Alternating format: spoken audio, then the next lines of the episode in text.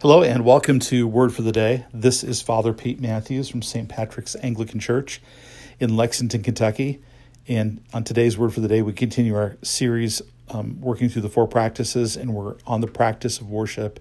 And today we're going to shift gears a little bit and talk about um, the actual routine of, of um, uh, acts of worship.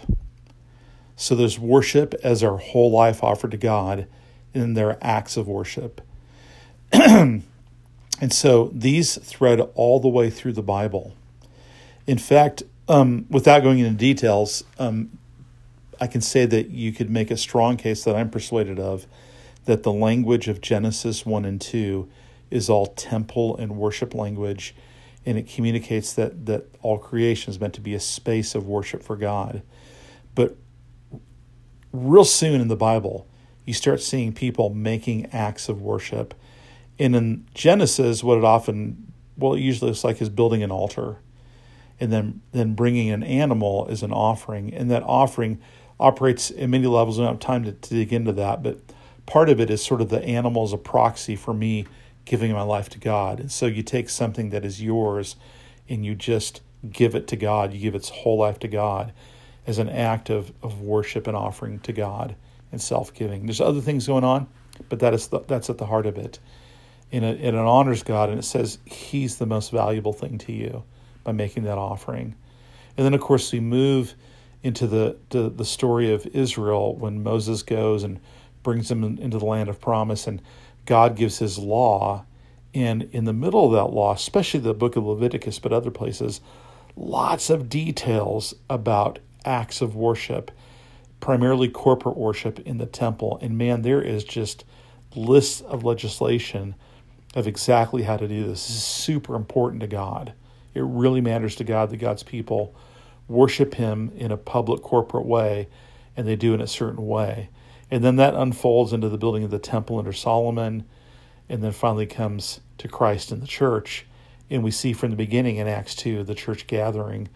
Um, in Jerusalem because it's still a, a, a, community of Jewish Christians. They're, they're in the temple, but also at home. But as we move through Acts, there's this pattern of gathering on Sundays to break bread. And that's that's sort of sort of a formula language for the Eucharist.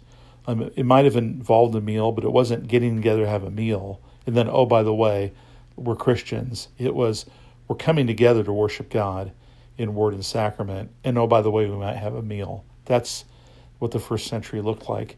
But threaded all through the Bible is this pattern of public corporate worship.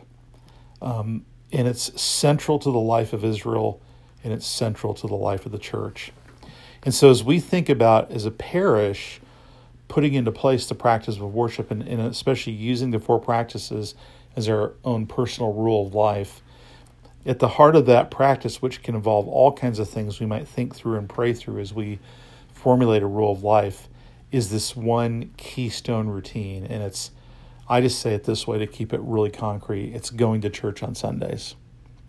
Doesn't sound very pious. It can sound sort of like just showing up, but that's part of the reason I phrase it that way. And here's why.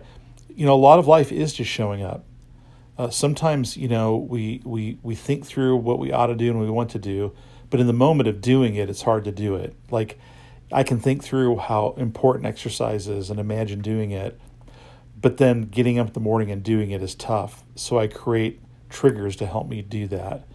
And so so just building into my life this keystone routine that unless it's out of my control it's like it's like an iron law in my life. I'm going to show up at church for worship.